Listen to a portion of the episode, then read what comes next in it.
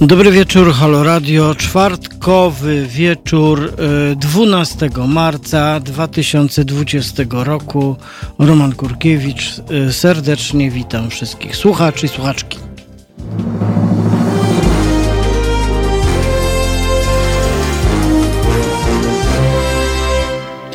Raz jeszcze dobry wieczór Państwu. W ten dzisiaj taki eksperymentalny sposób antykoronawirusowy e, prowadzimy program, żeby radio działało, czyli nie narażamy naszych gości na wizytę w studio. E, swoje życie poświęca tutaj realizator, w tym wypadku Kajtek, no i my częściowo, bo krócej dla Państwa, dla nas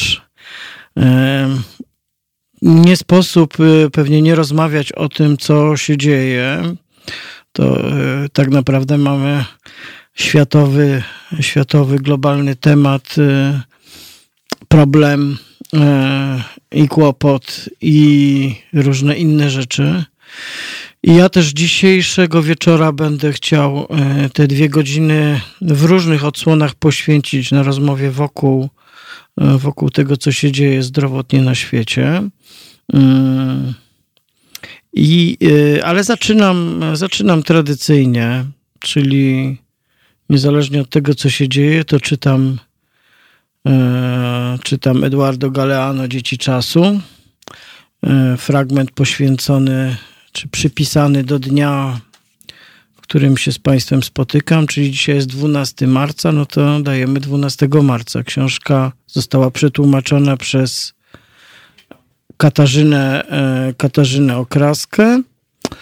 E, I tytuł dzisiejszego rozdziału jest Sen jest mądrzejszy niż jawa. Góra Fuji, symbol Japonii, rozbłyska na czerwono niebo, zasnuwają czerwone chmury Plutonu, żółte obłoki strątu, purpurowe opary chemu. Wszystkie naładowane rakiem i innymi potworami wybucha sześć elektrowni jądrowych. Ludzie próbują uciekać w popłochu, ale nie mają dokąd. Oszukali nas, okłamali, krzyczą. Niektórzy skaczą do morza albo rzucają się w przepaść, żeby przyspieszyć koniec. To wszystko przyśniło się Akirze Kurosawie, który później sfilmował swój koszmar. 20 lat przed katastrofą jądrową, która na początku 2011 roku rozpętała w jego kraju apokalipsę.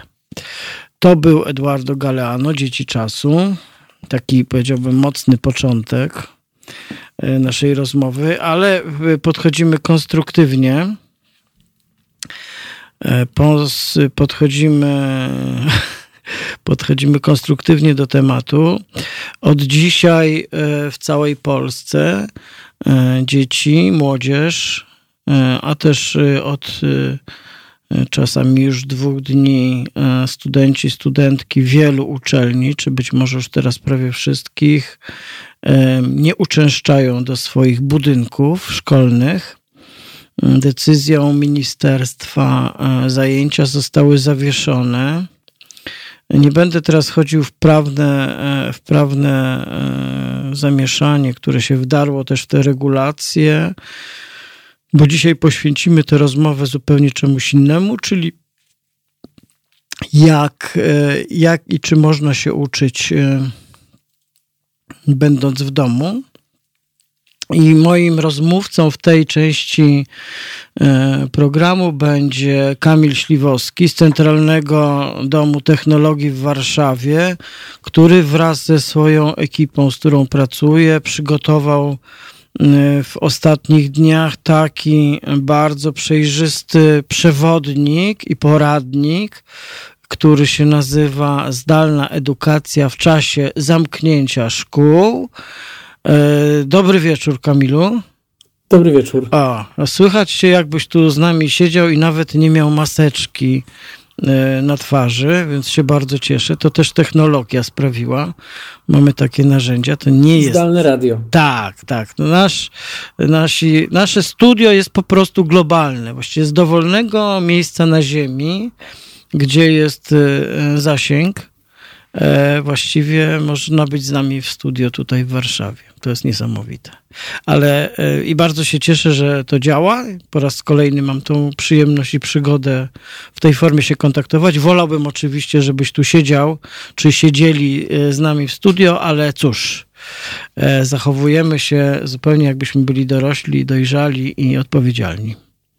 Tak, no i jakoś konsekwentnie też, tak jak widzimy się w radiu, czy słyszymy się w radiu teraz łącząc zdalnie, no to trochę też jest to, to o czym się mocno na dniach zajmujemy, próbując, no właśnie, bo to też nie, nie tylko my, nie tylko ekipa, z którą pracuję, ale też bardzo dużo instytucji edukacyjnych y, i publicznych, i, i NGO-sów, organizacji pozarządowych próbuje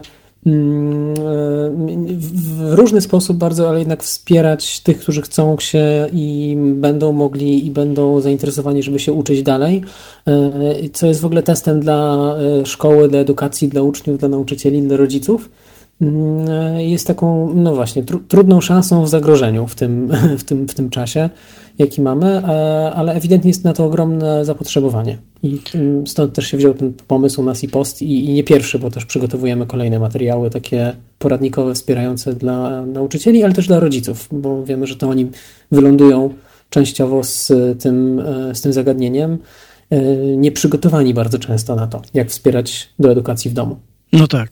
Znaczy jest oczywiście grupa rodziców, którzy w ogóle wzięli na siebie ten ciężar i edukacja domowa w mhm. Polsce istnieje, jest dozwolona przez prawo, no ale to jest absolutny margines marginesów. No więc właściwie taki pod przymusem pewnym, prawda? Bo po dobroci takiego manewru chyba nikt by nie wykonał, nie? Żeby przez nie w tej dwa... skali. Nie w tej skali, nie w tej skali.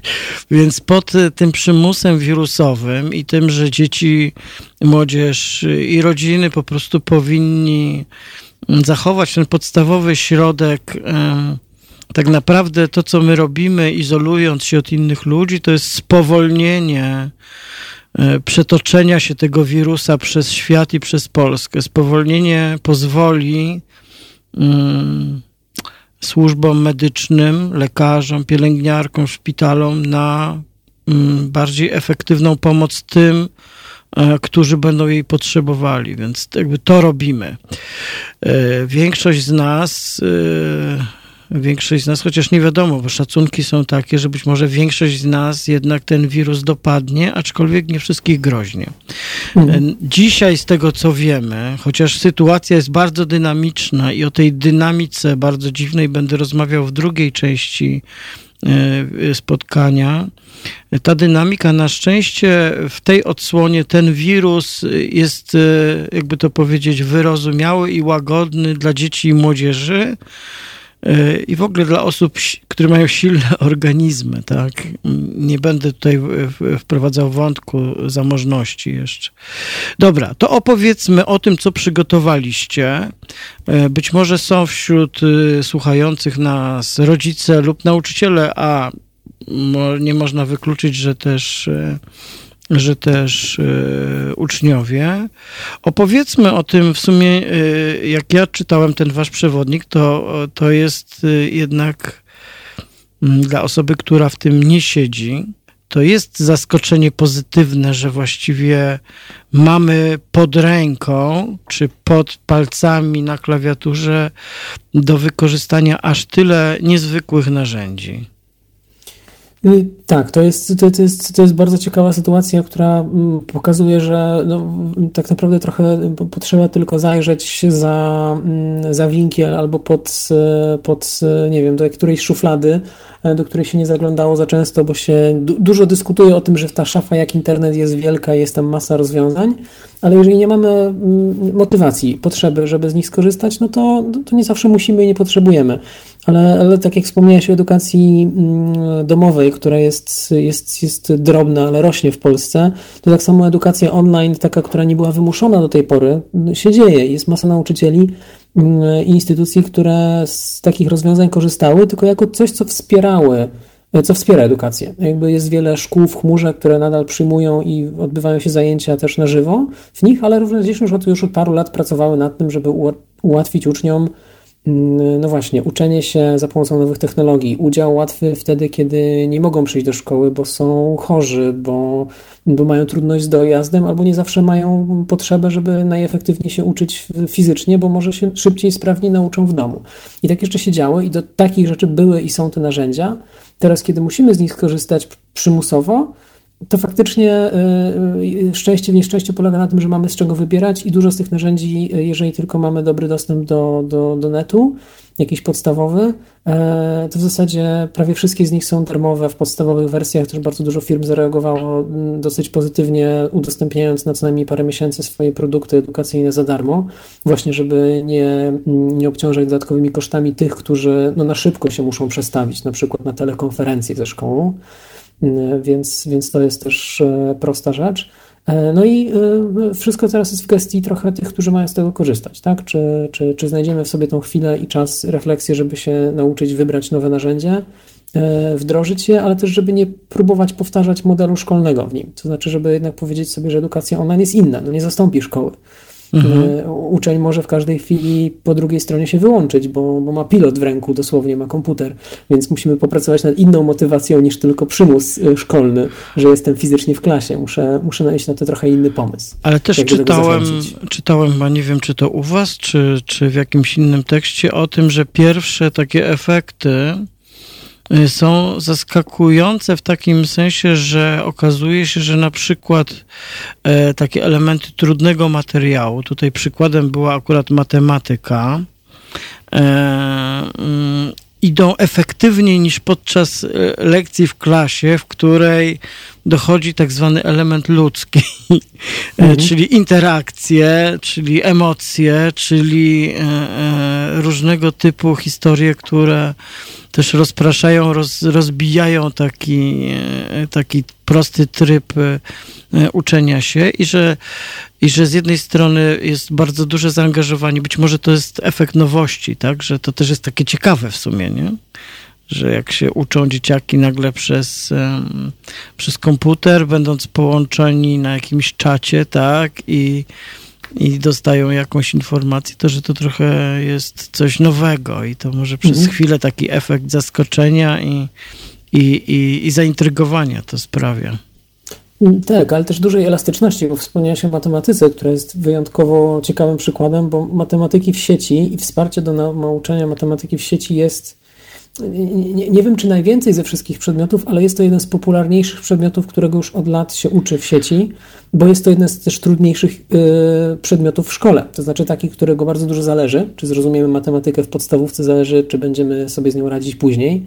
I dużo badań o tym bardzo mówi, że te pierwsze cztery klasy są kluczowe y, w podstawówce, żeby nie zniechęcić uczniów do matematyki i korepetycje z matematyki online, kanały na YouTubie z masą właśnie i szkolnej matematyki, i nie tylko szkolnej, są bardzo popularne. Jeden z takich zasobów, które opisałem, który właśnie no teraz też jest super ważny na przykład dla uczniów, którzy mają za chwilę egzamin ósmoklasisty będą mieli, jest na przykład Akademia Kana czy Pistacja TV. To są kanały, które mają świetne treści matematyczne. I, I właśnie one się też przyglądały, jak to działa, o czym mówisz, że uczniowie czasem sobie lepiej radzą z treściami podawanymi w ten sposób mm, cyfrowo, no bo to chociażby mogą na przykład wybrać tego, czy to jest lepszy albo gorszy sposób tłumaczenia tego trudnego dla nich zagadnienia. Jak mam nauczyciela w szkole, który może być świetny na przykład w części, nie wiem, geometrycznej, ale zupełnie na przykład nie, nie, nie łapie jego sposobu tłumaczenia, nie wiem, równań powiedzmy i nie ma na to czegoś, co mnie w tym, e, w tym zachęci, czy, czy mi to ułatwi.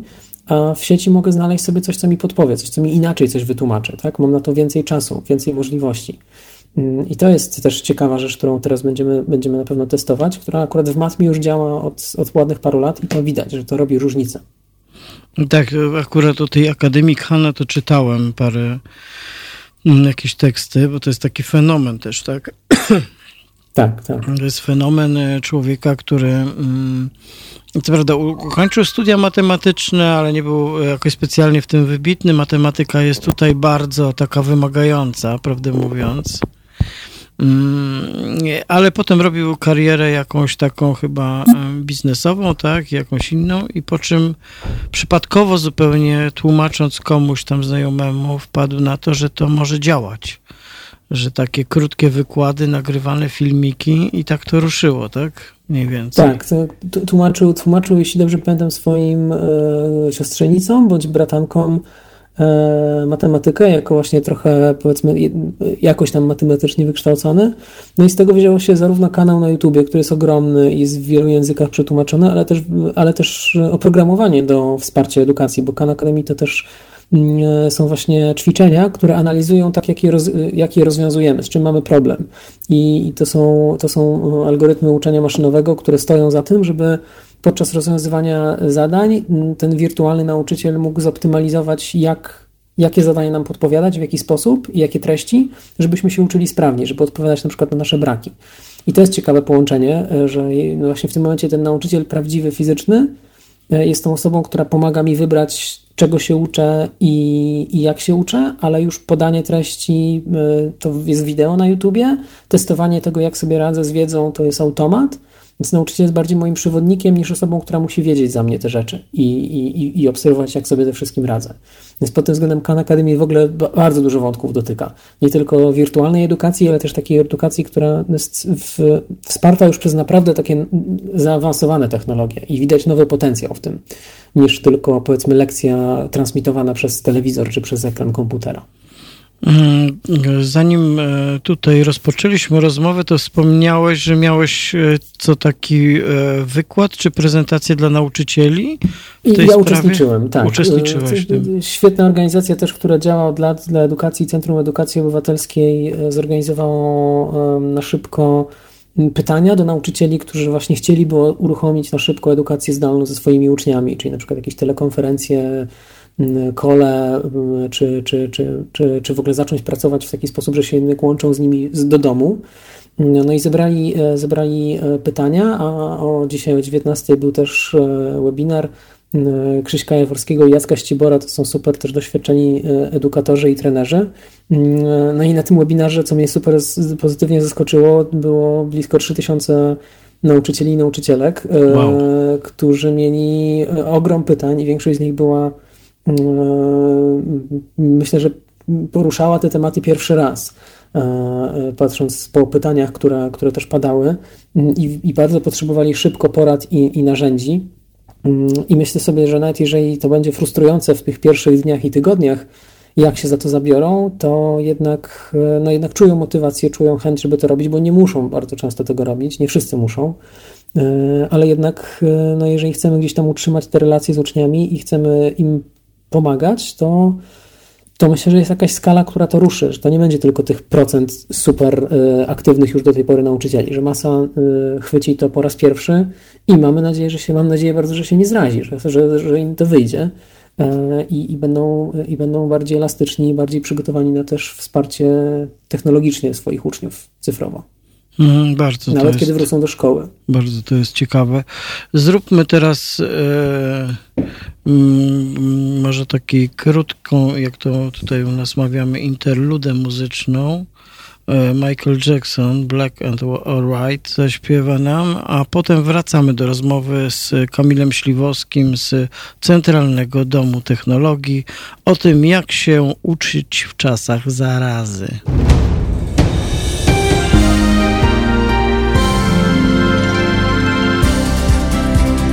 Halo Radio. Pierwsze radio z wizją.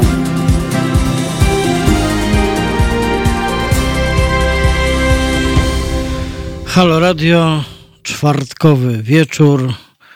12 marca 2020 roku. Mm, Roman Kurkiewicz. Y, jest 25 y, prawie minut po godzinie 21.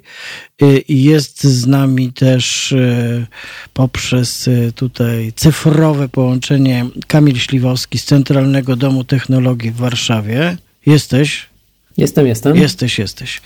Jest, jest, Kamil, bo tu w studio, prawda, no, przyjęliśmy tu bardzo takie rygorystyczne reguły. Od dzisiaj wprowadziliśmy y, y, właśnie ten typ rozmów. Też nam technologia to e, umożliwia, tak? Że właściwie Państwo sami słyszycie, to już nie jest taka rozmowa, prawda, z budki telefonicznej, ani nawet z tej komórki, gdzie tam ten, tylko po prostu tak jakby tu Kamil z nami siedział. Ale rozmawiamy o tym, jak Twoja organizacja, ale też nie tylko, inne e, próbują w takim przyspieszonym też tempie, rozumiem, że to Was jednak też sporo, sporo wysiłku kosztowało, przygotować taką e, e, podpowiedź, tak?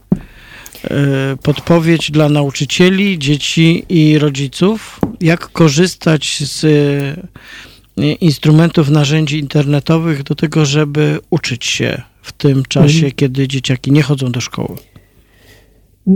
Tak, chociaż e, jak powiedziałeś, że nas kosztowało dużo wysiłku, to myślę, że jakby wszystkich teraz wokół kosztuje to, to przestawienie się dużo wysiłku i najwięcej myślę, że to będzie jednak po stronie nauczycieli i, i, i uczniów zmiana i wysiłek.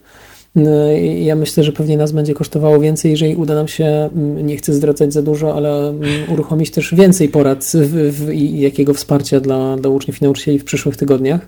Natomiast no to zebranie, zebranie y, jest o tyle też łatwe, że no właśnie my prowadzimy dużo zajęć z tymi narzędziami, które sami wykorzystujemy i o które opisaliśmy tutaj. I, e, I trochę, jeżeli ktoś wie, co jest polecane, co jest sprawdzone, że na przykład właśnie jak chcesz zrobić telekonferencję, to, to nie wiem, to, to ile potrzebujesz na to narzędzi i jakich, jakich łącza i które narzędzie, nie wiem, zmieści 100 osób, a które 25. No jeżeli to wiemy, to się po prostu dzielimy tą wiedzą i to jest właśnie w tym przeglądzie. Mm, no bo, bo, bo jeżeli mamy bardzo mało czasu, to w ten sposób możemy najszybciej sobie uruchomić e, tą zdalną klasę, zdalną edukację. I się uczyć krok po kroku. Czyli na przykład, co bym pewnie polecał, e, to jest, żeby trochę korzystając z takich doświadczeń, czy nas, czy innych organizacji, które, które też robią takie porady. Zresztą właśnie mówiłem, że byłem na webinarze CEO, e, teraz podglądam trochę e, chyba nielegalnie, bo rozmawiam z Tobą, a równocześnie patrzę na, na zmutowany bez dźwięku kolejny webinar świetnego nauczyciela chemii, pana Belfra, który, który uczy chemii i też właśnie robi webinar e, dla, mm, dla innych nauczycieli, trochę właśnie dzieląc się swoją wiedzą, jak, jak uruchomić taką edukację online'ową prosto, ale szybko. Mm, no to, to wa warto po prostu wybrać jedno, dwa narzędzia, nie wiem, typu, typu telekonferencja, zrobić jedno, dwa spotkania z uczniami, a potem można zacząć myśleć o tym, co więcej, tak? Czy, czy, czy chcemy, nie wiem, animować współpracę i zrobić projekt. No to jeżeli tak, to może jakiś dysk wirtualny nam się przyda, może jakieś narzędzie, które pomaga jest trochę bardziej biurowe, ale pomaga w zarządzaniu komunikacją, nawet bez łączenia się telefonicznie, bo nie zawsze trzeba, co nie? E, może, może jakaś grupa, w której będziemy się dzielić tym, jak się każdy dzisiaj nie tylko czuje, ale na przykład też czego się dzisiaj nauczył. Bo myślę, że to też jest, będzie ważne, żeby nie próbować tylko i wyłącznie przynosić przedmiotów i lekcji przedmiotowych do, do, do, do internetu, bo te narzędzia nie zawsze są do tego stworzone, żeby zrobić mhm. od razu wirtualną, nie wiem, matmę, wirtualną chemię. Żeby, a, żeby... zrobić po prostu założenia programowe, tak? To może tak, być tak. coś, co trochę rozsadza taki system opisany w dokumentach i wytycznych, tak? To, to tak, tak, tak, tak, tak. To, to, to, to, z jednej strony, ale też no właśnie nie próbuję robić tego, co w szkole może wyjść, bo w szkole jesteśmy fizycznie czymś ograniczeni, a w internecie nie. Znaczy, jeżeli mogę zachęcić uczniów do tego, żeby obejrzeli sobie e, dowolne wideo, nie wiem, czy z Pistacji, czy z Kana, czy z innego kanału, czy z jakiegoś youtubera, nauczyciela, powiedzmy na temat, e, który będziemy jutro przerabiać. Powiedzmy, że to właśnie, nie wiem, będą no właśnie, chociażby e, środki higieny na wypadek sytuacji epidemiologicznej, no to mogą obejrzeć wideo, a ja potem możemy porozmawiać sobie o tym, co każdy obejrzał i, i porównać to, zobaczyć na przykład, czy były tam fejkowe informacje, które z tych wideo było lepsze, gorsze, czy jakie informacje przekazało pobawić się też trochę w krytyczne oceny tych, tych treści, a niekoniecznie ja muszę być tym wykładowcą za każdym razem. A, a to spotkanie z uczniami mogę potraktować na przykład, no to zróbmy sobie fajny quiz, który rozwiążecie na, na smartfonach, a, a rozmowy poświęćmy na przykład na Wasze przemyślenia, na, na coś, e, co będzie dla nich ciekawsze i bardziej motywujące. No bo słuchanie przez, e, przez godzinę e, kogoś, kto właśnie stoi przy wirtualnej tablicy, niekoniecznie się musi sprawdzić. Więc potrzebujemy to przemyśleć na pewno i tak jak mówić, trochę rozsadzić ten, ten model poda, podawania wiedzy prosty. Słuchaj, może po prostu w jakimś sensie się przebiegniemy przez, e, przez ten wasz poradnik i, i może opowiedz o takich mm, czy najciekawszych, czy może też, e, no ale różnych i mniej znanych i nie wiem, e, ważnych takich narzędzi, które tu są. Ja akurat, mhm.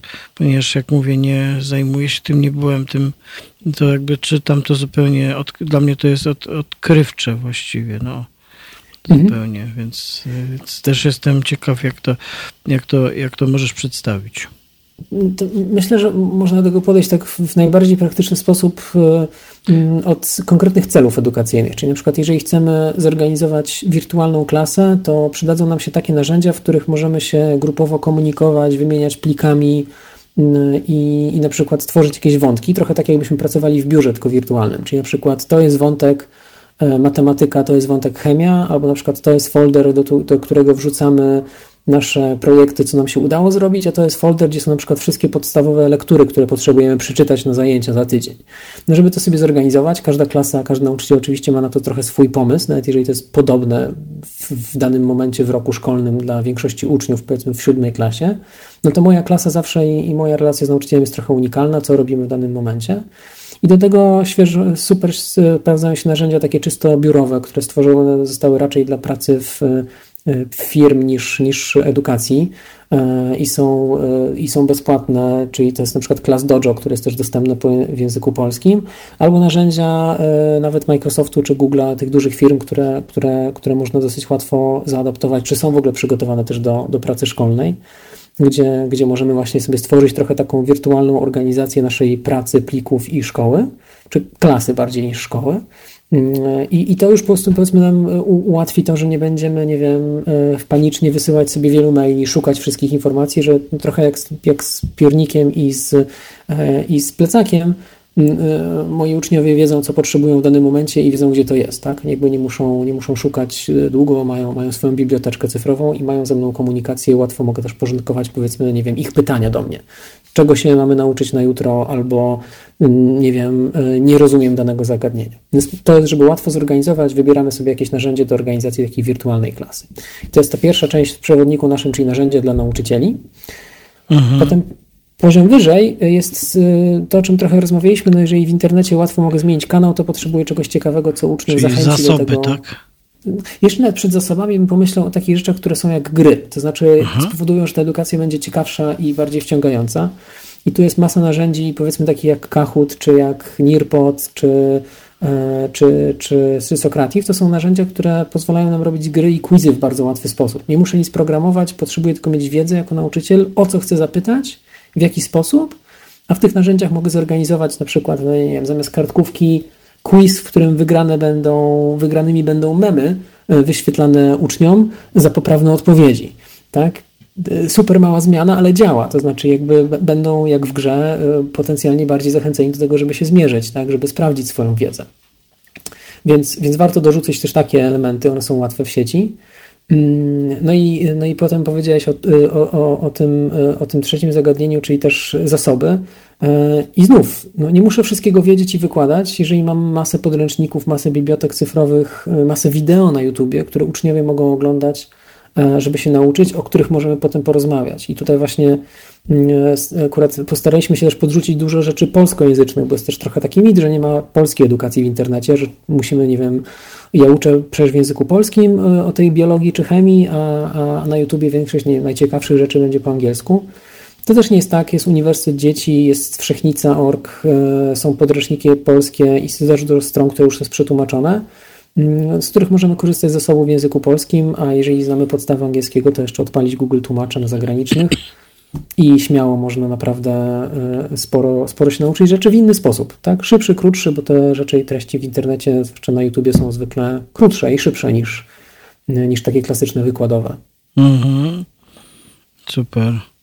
E, I to jest, e, no tak, bo to, czekaj, wejdę, wejdę sobie w Uniwersytet Dzieci na przykład. Wejdź w Uniwersytet Dzieci, a ja w tym czasie, jak ty możesz wchodzić... To będziesz słuchał sobie chemika, tak?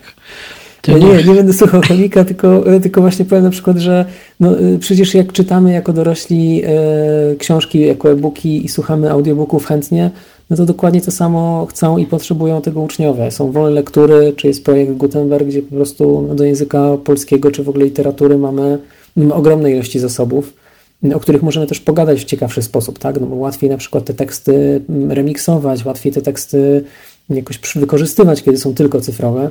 Więc to też jest ciekawy nowy potencjał dla prowadzenia na przykład ciekawych zajęć z języka polskiego. No tak, tak.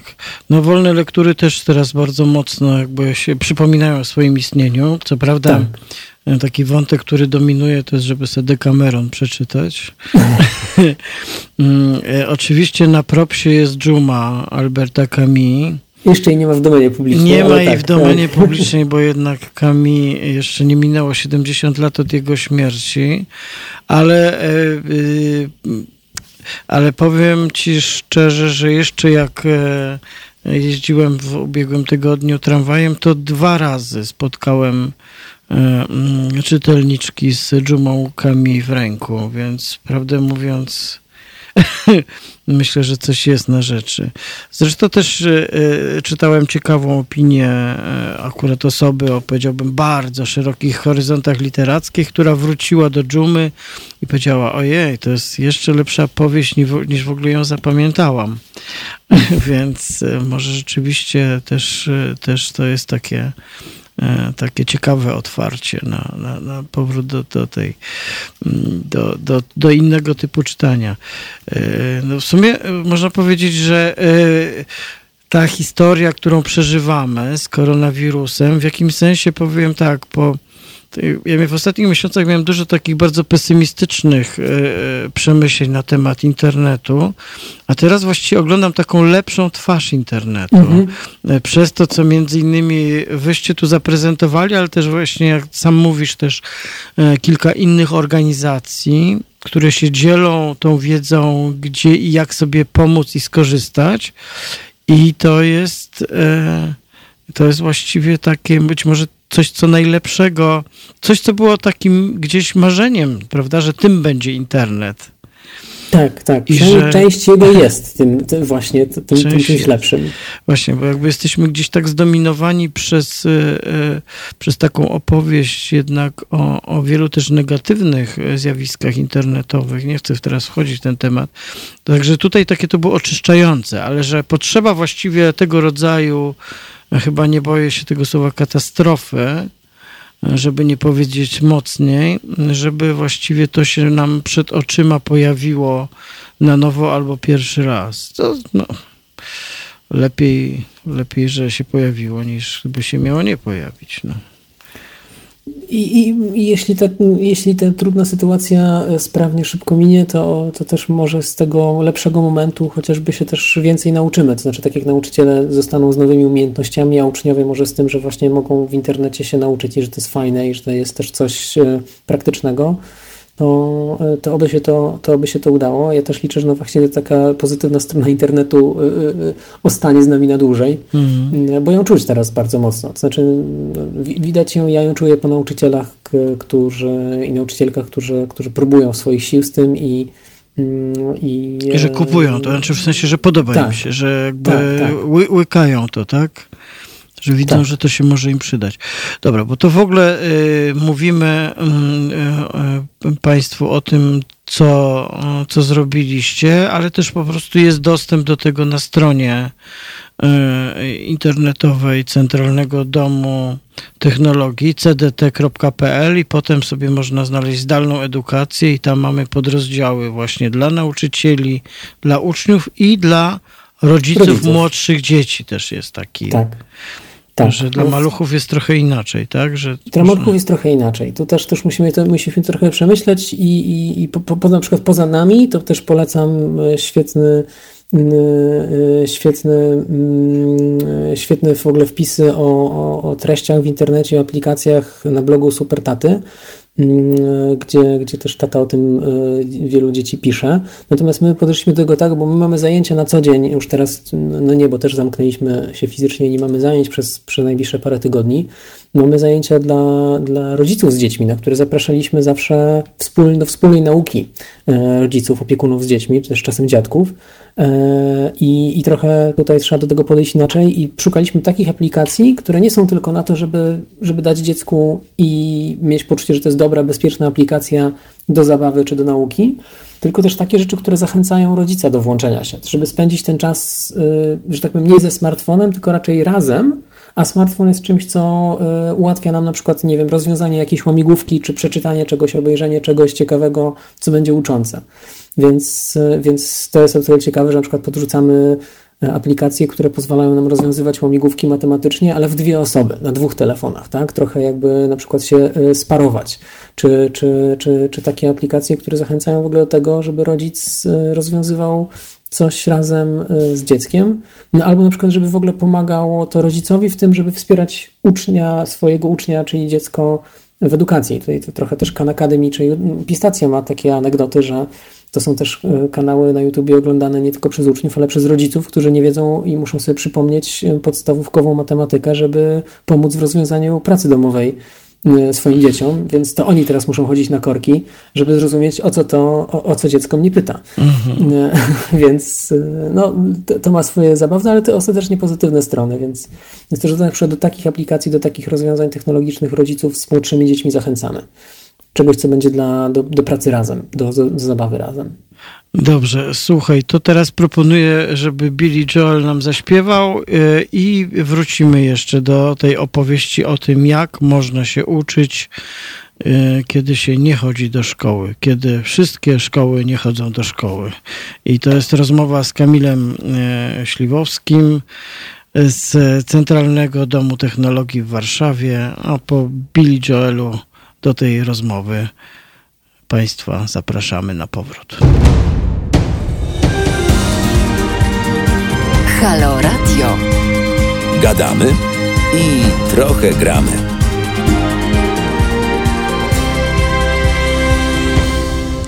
Roman Kurkiewicz, Halo Radio. Dobry wieczór, to jest e, czwartek, 12 marca 2020 roku. E, już za 15 minut godzina 22. Dzisiaj pierwszy dzień nadawania Hala Radio w taki e, koronawirusowy sposób, czyli e, nasi goście, rozmówcy, rozmówczynie są poza studiem. Dzięki technologii, którą dysponujemy, łączymy się z nimi w taki sposób, że Państwo słyszycie ich tak, jakby siedzieli tutaj z nami.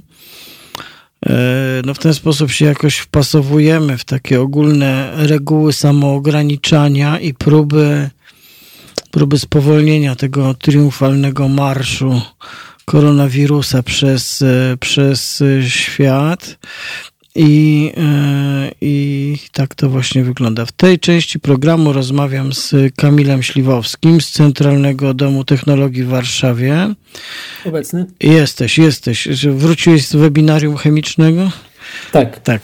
E, no, rozmawiamy po pretekstem do tej rozmowy jest generalnie działalność waszej instytucji, ale też właśnie te, to, co przygotowaliście, taka mapa, ściągawka, podpowiedź dla, e, e, dla całych grup, czyli nauczycieli, rodziców, uczących się dzieciaków, jak korzystać z narzędzi dostępnych w sieci, w internecie, do tego, żeby w ciągu tych najbliższych, no na razie mówimy w Polsce o dwóch tygodniach, chociaż e, nie wiadomo, czy, e, czy to wystarczy.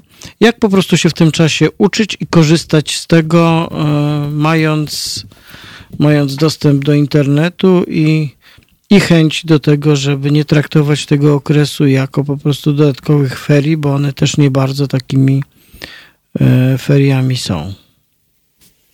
Tak, no zwłaszcza jeśli, jeśli myślimy o egzaminach albo po prostu o tym, że no ile można siedzieć y, i, i grać albo oglądać, też nauka jest fajna, bywa, może nie cały czas, te, może nie 8 godzin od razu, jak tyle co w szkole czasem bywa, ale, ale te parę godzin może być, może być fajna.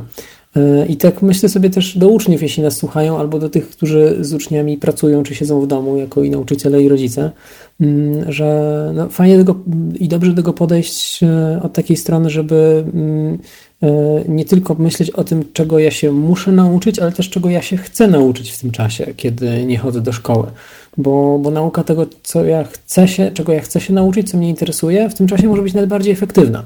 I może warto ją wykorzystać jako coś bardziej kreatywnego, coś, co odkryjemy, mm, dowiemy się też o sobie przy okazji, nie wiem, można potestować rzeczy, których się nie uczyliśmy jeszcze w szkole. Tutaj sobie myślę o tym, że e, no właśnie po, poza na przykład tym Kanem, o którym mówiliśmy, o Akademii Kana, są genialne wystąpienia na TED i platforma TED-Ed, która już jest dedykowana do, dla edukacji, gdzie lekcje nie są o, o zagadnieniach tak z podstawy programowej, one, one gdzieś tam na koniec są, mm, ale te lekcje są zawsze super ciekawe, jak taka dobra telewizja edukacyjna sprzed lat, gdzie, mm, gdzie chodzi o to, żeby, żeby, żeby się zafascynować tym, co jest w nauce, co jest edukacyjne mm, w różnych przedmiotach, a niekoniecznie, żeby zdobyć twardą wiedzę, którą zaraz mamy tylko, że tak powiem, zainkasować, a potem, e, znaczy zapamiętać, a potem zainkasować e, jakieś wynagrodzenie w postaci oceny za nią i zapomnieć. Mhm. I taka edukacja w internecie jest możliwa. I, I, myślę, że, że to jest coś, co warto też właśnie uczniom i dzieciom podpowiadać, że, żeby szukać rzeczy, które mogą być ich, dla nich najbardziej interesujące. Jak patrzę w nasz przewodnik, to myślę, że dużo aplikacji, które polecamy, trochę na takich jest. To znaczy, one, mm, one udają gry, e, bo, bo wiemy, że gry nas potrafią wciągnąć i zafascynować, więc możemy się uczyć przez, przez gry. Jest aplikacja, która jest dostępna po polsku Squala czy Duolingo do nauki języków obcych które no, wkręcają nas rozrywkowo w to, żeby się uczyć czegoś nowego, na przykład języka obcego. I, i, i myślę, że to jest, to jest dobra okazja, żeby też takie rzeczy polecać. Często dużo osób je zna, ale nie wszyscy. To jest, to jest ciekawy moment, żeby, żeby się w to wkręcić mm, i poszukać rzeczy nowych, których możemy się uczyć. A w internecie jest ich nieskończona ilość. To jest ogromny jego plus. Hmm. Dobrze, to tutaj mamy rzeczywiście te narzędzia i aplikacje dla uczniów. Tutaj dowędrowałem i tu patrzę, co tutaj jest. To jest właściwie, one w większości są też w języku angielskim po prostu. Tak, tak, ale tu nie będzie tak dużo, tu do, myślę, że barier też, dlatego, że one bardzo często są w języku angielskim, ale to jest tylko interfejs na przykład, więc też sobie możemy poradzić, też możemy je przetłumaczyć, ale y, nie wszystkie, no bo na przykład te językowe, one mają zwykle dostęp też po, po, po polsku, ale są też takie jak, mm, jak właśnie czy Desmos, czy, y, czy Squala, które są dostępne, dostępne w języku polskim, też przygotowane dla, dla uczniów w Polsce. Okej. Okay. I to właściwie jest tak, że większość tych narzędzi można wejść i bez żadnego przygotowania i, że tak powiem, e, e, kursu i Mm, po prostu się tym posługiwać, tak? To jest w większości intuicyjne po prostu, tak? Tak, myślę, że te aplikacje dla uczniów i dla rodziców będą super łatwe, trochę inne wyzwanie, ale też nie, nie, nie, nie bardzo trudne czeka na, na nauczycieli, bo jeżeli faktycznie to, czego zaczęliśmy, zorganizowanie wirtualnej klasy jest ich celem, to tutaj y, możemy potrzebować trochę na pewno czasu, trochę wsparcia technicznego, ale łatwo też zgooglać większość tych odpowiedzi, na przykład na pytania techniczne wokół tych narzędzi. No bo skonfigurowanie tej klasy to znaczy, że na przykład muszę wprowadzić jakoś swoich uczniów tam, muszę też ich zaprosić do tego, muszę określić jakąś strukturę tej swojej klasy, ale te narzędzia też, o czym warto pamiętać, jeżeli, a znów, siedzimy teraz w domu, więc mamy na to chwilę, one nas przeprowadzą przez to krok po kroku najczęściej. Tylko musimy chcieć i musimy no, poświęcić na to trochę naszego czasu i mieć cierpliwość. Więc myślę, że dla nauczycieli jest to wyzwanie trochę poziom wyższe, ale dla uczniów i dla, no, dla rodziców to masa z tych aplikacji nawet nie wymaga logowania. Wolne lektury nie wymagają logowania i tak dalej. No, aplikacje czasem te, które, które nie wiem, będą nas punktować, dawać nam jakieś opcje grywalizacyjne, no to będą potrzebowały, żeby założyć konto i się zalogować. E, I to jest mniej więcej tyle. A może z młodszymi uczniami to warto też rodzicom podpowiedzieć, że no, żeby, żeby towarzyszyć w tym e, swoim dzieciom. To znaczy, żeby nie zostawiać tego im samodzielnie, pomóc z tym zakładaniem konta, sprawdzić, czy na pewno się czujemy bezpiecznie z tym, jak będą korzystać z tych, tych, tych materiałów i, i być po prostu no właśnie rodzicem towarzyszącym, a nie, a nie delegującym edukację na ekran e, smartfona tylko. Bo, bo to jest, jest chyba jedyna moja obawa, że tak powiem, bo mówiliśmy dużo o tym, że to jest pozytywne, co się teraz dzieje w internecie, taki odzew na, na zapotrzebowanie wywołane zamknięciem szkół e, i, i, i koronawirusem. No ale do, dobrze, nie, dobrze byłoby nie przesadzić, czyli jakby myśleć o interakcji, o towarzyszeniu, o tym, że no, dzieciaki w szkole mają zabawę i kolegów i koleżanki, więc też myśleć o tym, żeby nie zostawiać ich tylko nagle z cyfrową technologią jako jedynym, jedyną formą, przez którą się uczą, tak? A, nie, a nie, niekoniecznie nie dodamy o interakcję, o to, żeby spędzać czas razem. Mhm, mhm. Mm, z takich pomysłów, y, które nie wiem, bo jest tak, że tutaj też zapowiadacie, bo można się zapisać na taki newsletter wasz, tak, bo jakby będziecie pisać. robić kolejne rzeczy, tak? Będziecie proponować. Będziemy, będziemy i pracujemy nad tym, żeby robić bardziej konkretne porady, czyli na przykład też już porady na temat tego, jak, w jaki sposób współpracować i zrobić taką klasę online, czyli wybierzemy sobie jedno czy dwa z tych narzędzi i przejdziemy przez nie wspólnie czy na blogu, czy w postaci webinarów. Będziemy też starać się takie rzeczy publikować w następnych dniach i tygodniach.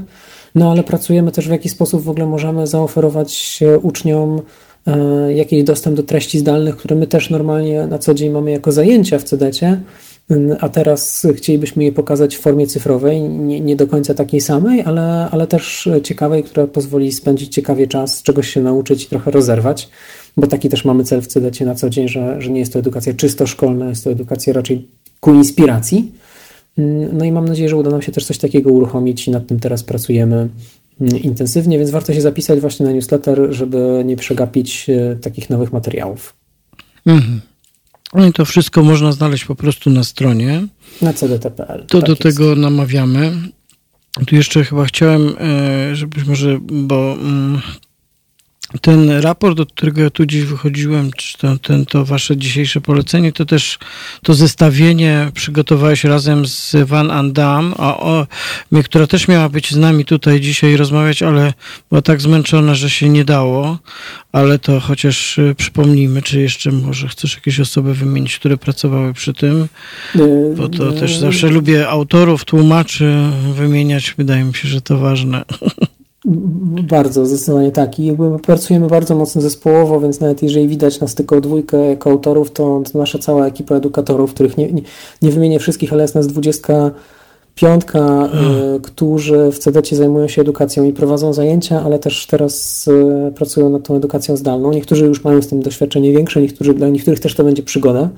Y, I pracujemy nad tymi treściami. Nie wszystkie jeszcze widać, ale tak, to jest, to jest ta ekipa, którą bym najbardziej też pozdrowił ale też e, bym powiedział tak, że takie zbiory, przeglądy, to co my robimy, to też buduje na wiedzy innych. Ja bym tutaj po prostu wspomniał o tym, że blogujący nauczyciele, czyli ci, którzy robią już tę edukację zdalną od lat cyfrową, mm, e, czy to są super belfrzy, czy to jest właśnie na przykład pan Belfer Chemik, czy, czy ekipa Szkoły z Klasą albo Centrum Edukacji Obywatelskiej, no ta, tam jest też wiedza i duch, z którego się to czerpie, więc, więc ich E, e, mocno, mocno, mocno też im dziękował i za to, że, że, że mają treści i wspierają nauczycieli i, i rodziców e, cały czas.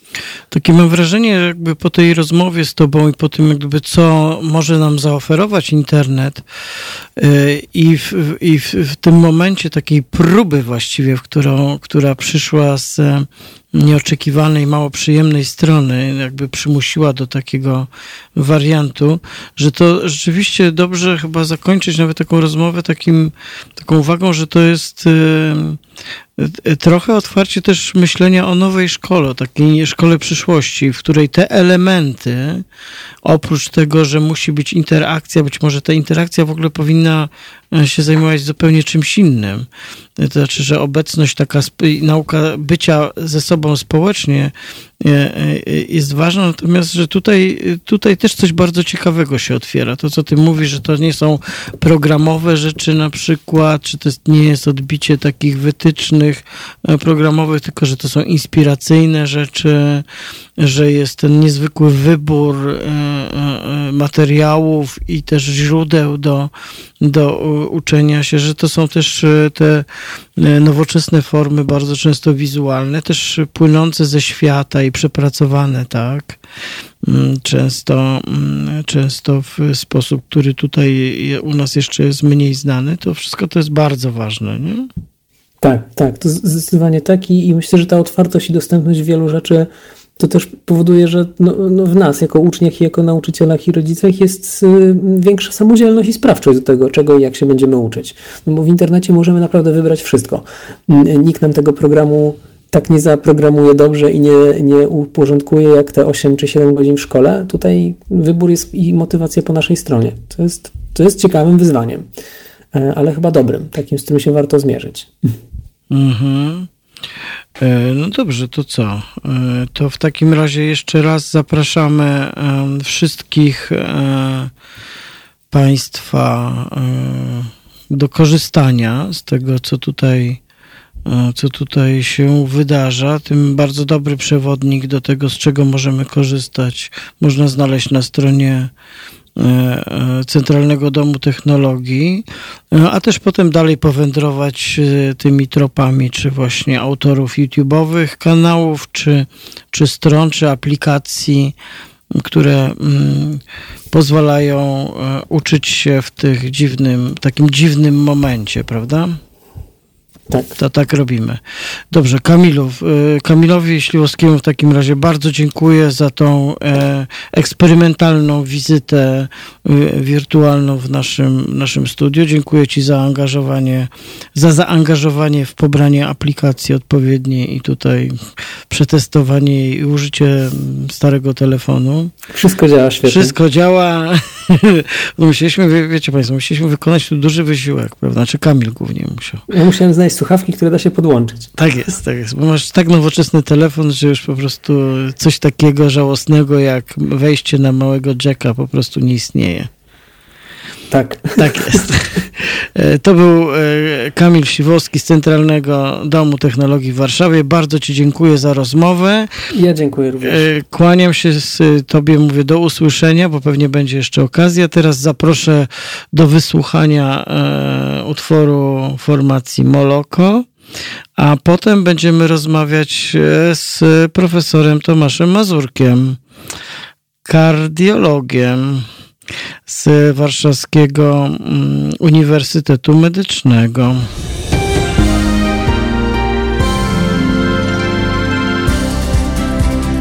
Halo Radio. Pierwsze radio z wizją.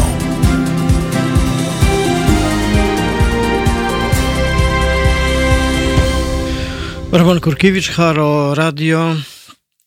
Czwartkowy wieczór 12 marca 20 roku XXI wieku.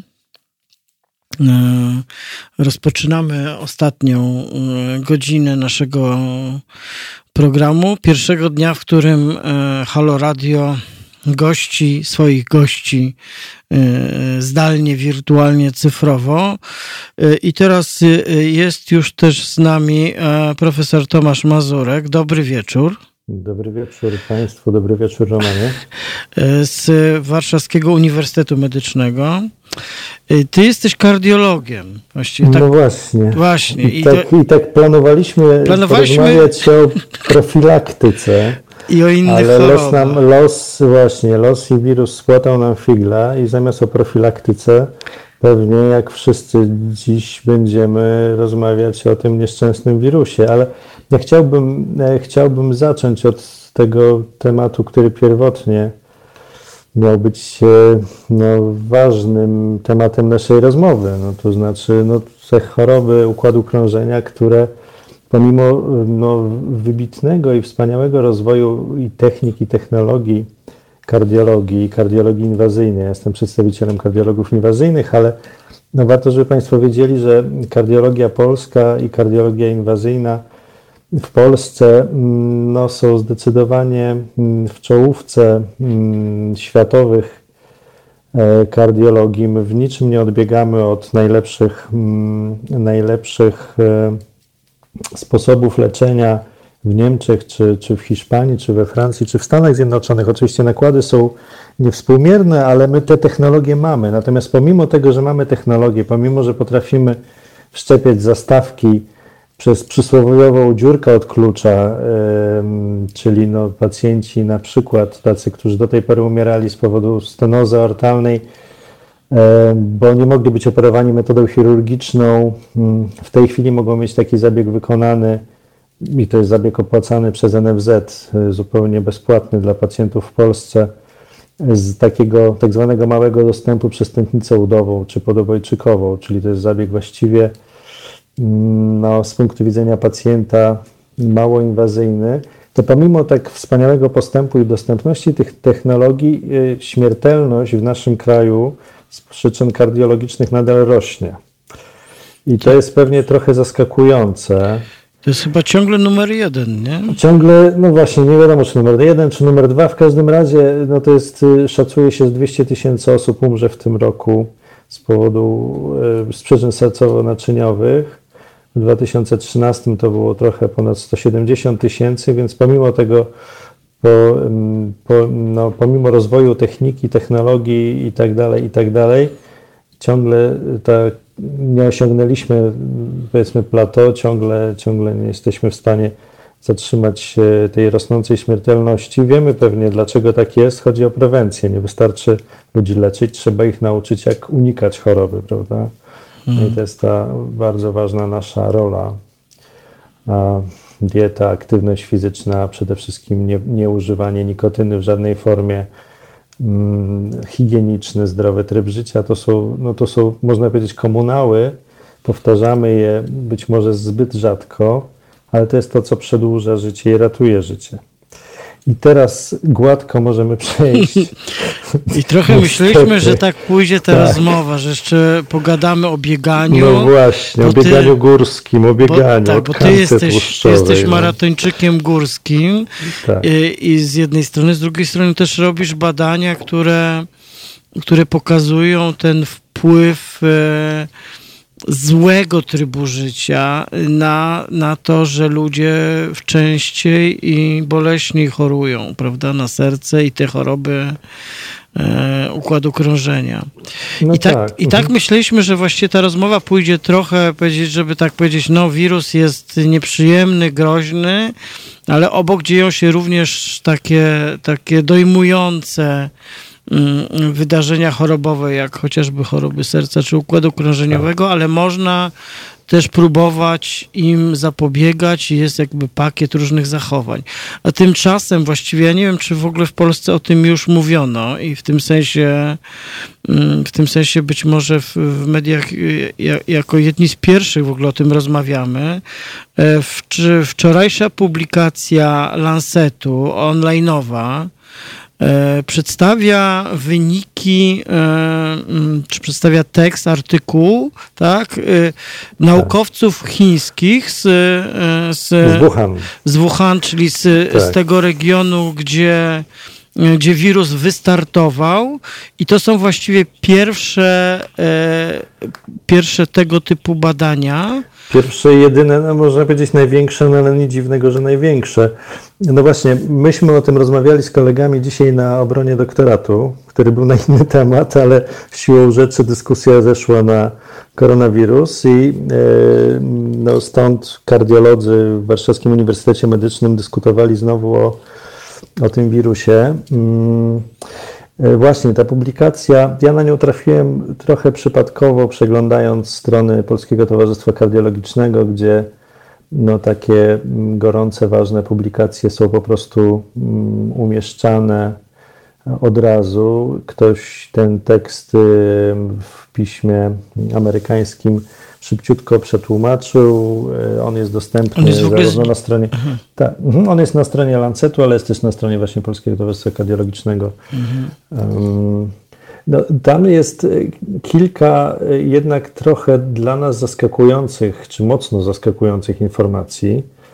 Mm, to, całe to badanie dotyczy 191 chorych, z których 54 zmarło. To jest praktycznie cała populacja dwóch szpitali w tym regionie. Mm, no, do tej pory nam się wydawało, że ten wirus to jest trochę taka jakby trochę grypa, paragrypa, groźna grypa, e, układ oddechowy. No nie bardzo wiemy, co się z tym dzieje, prawda? A tu się okazuje e, i w tym badaniu mm, porównawczym, e, no to jest badanie porównawcze, to nie jest badanie randomizowane. My lubimy jako naukowcy mieć takie czyste dane. Tutaj z siłą rzeczy to jest badanie, um, jakby to powiedzieć, no, takie tak zwane real life.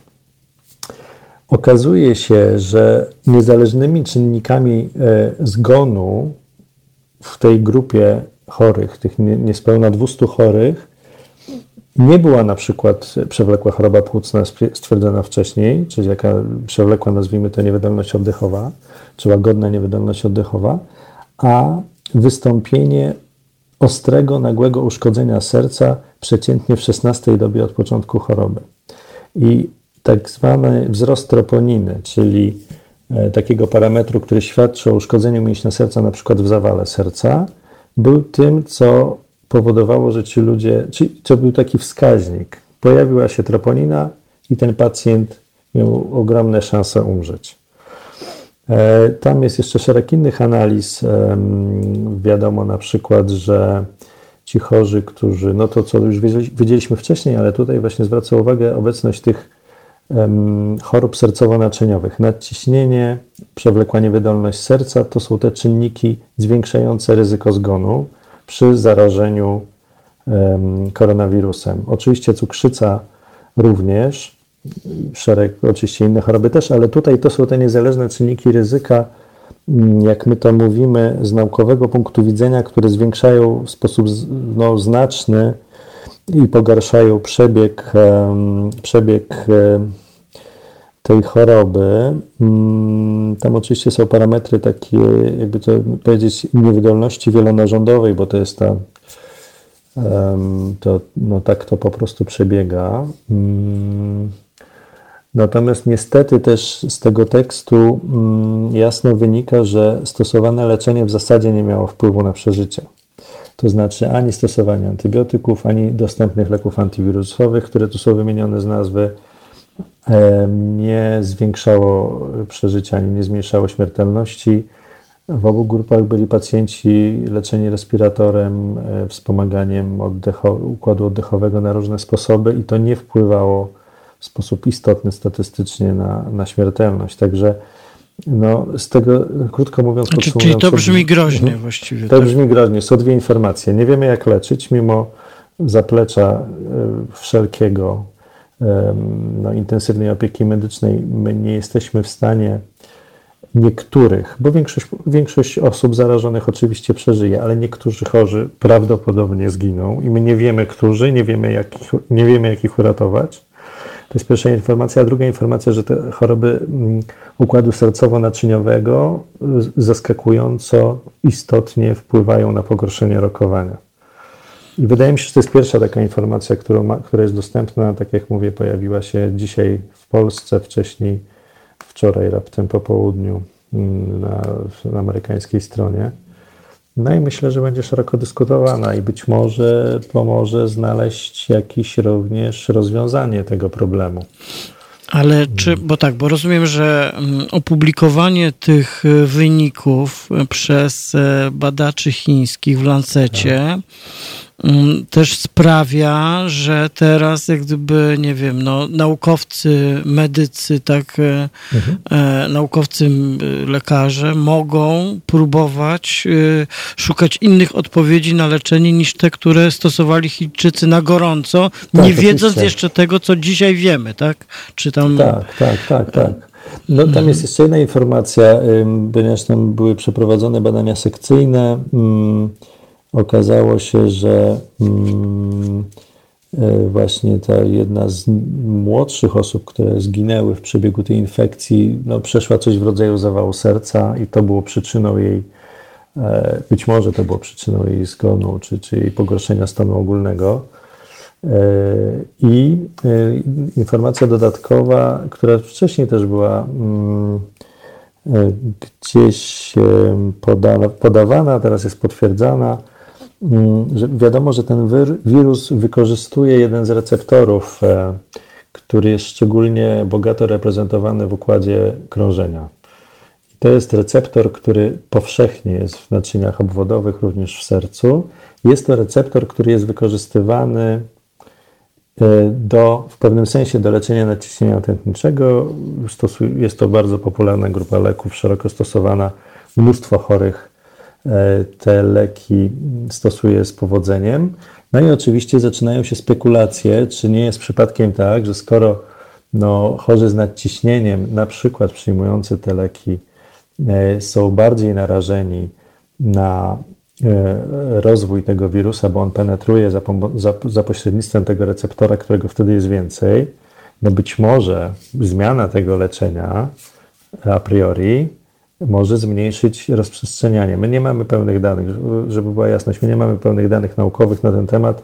To są na razie spekulacje, no ale tak, mm, no, takimi drogami, że tak powiem, nasze, nazwijmy to naukowo-lekarskie mózgi podążają. No jak gdzieś czegoś jest więcej, to my szukamy, dlaczego tak jest. No to jest proste rozumowanie.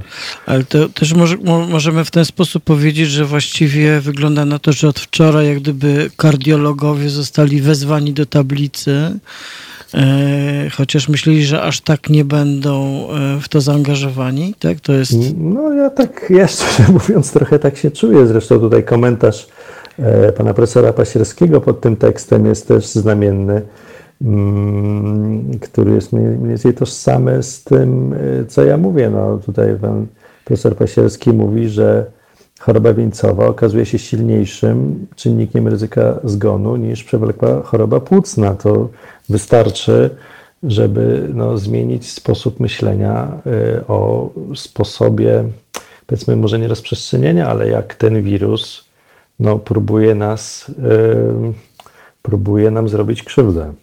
Mhm. E, słuchaj, tu mamy taki obyczaj, że co jakiś czas nasze rozmowy, e, że tak powiem, ubogacamy też fragmentami muzycznymi. Tak, tak, bo my możemy gadać bez przerwy oczywiście. Więc dajmy Państwu odetchnąć. Więc dajmy, bo nie chcemy daj... też siać paniki, są, są też dobre informacje. Dobrze, to teraz będzie Grów Armada, a potem wracamy do rozmowy z profesorem Tomaszem Mazurkiem, e, kardiologiem o koronawirusie, bo jakby no, są nowe nowe wieści w tej sprawie i, i zaraz będziemy o tym rozmawiać jeszcze. Halo Radio.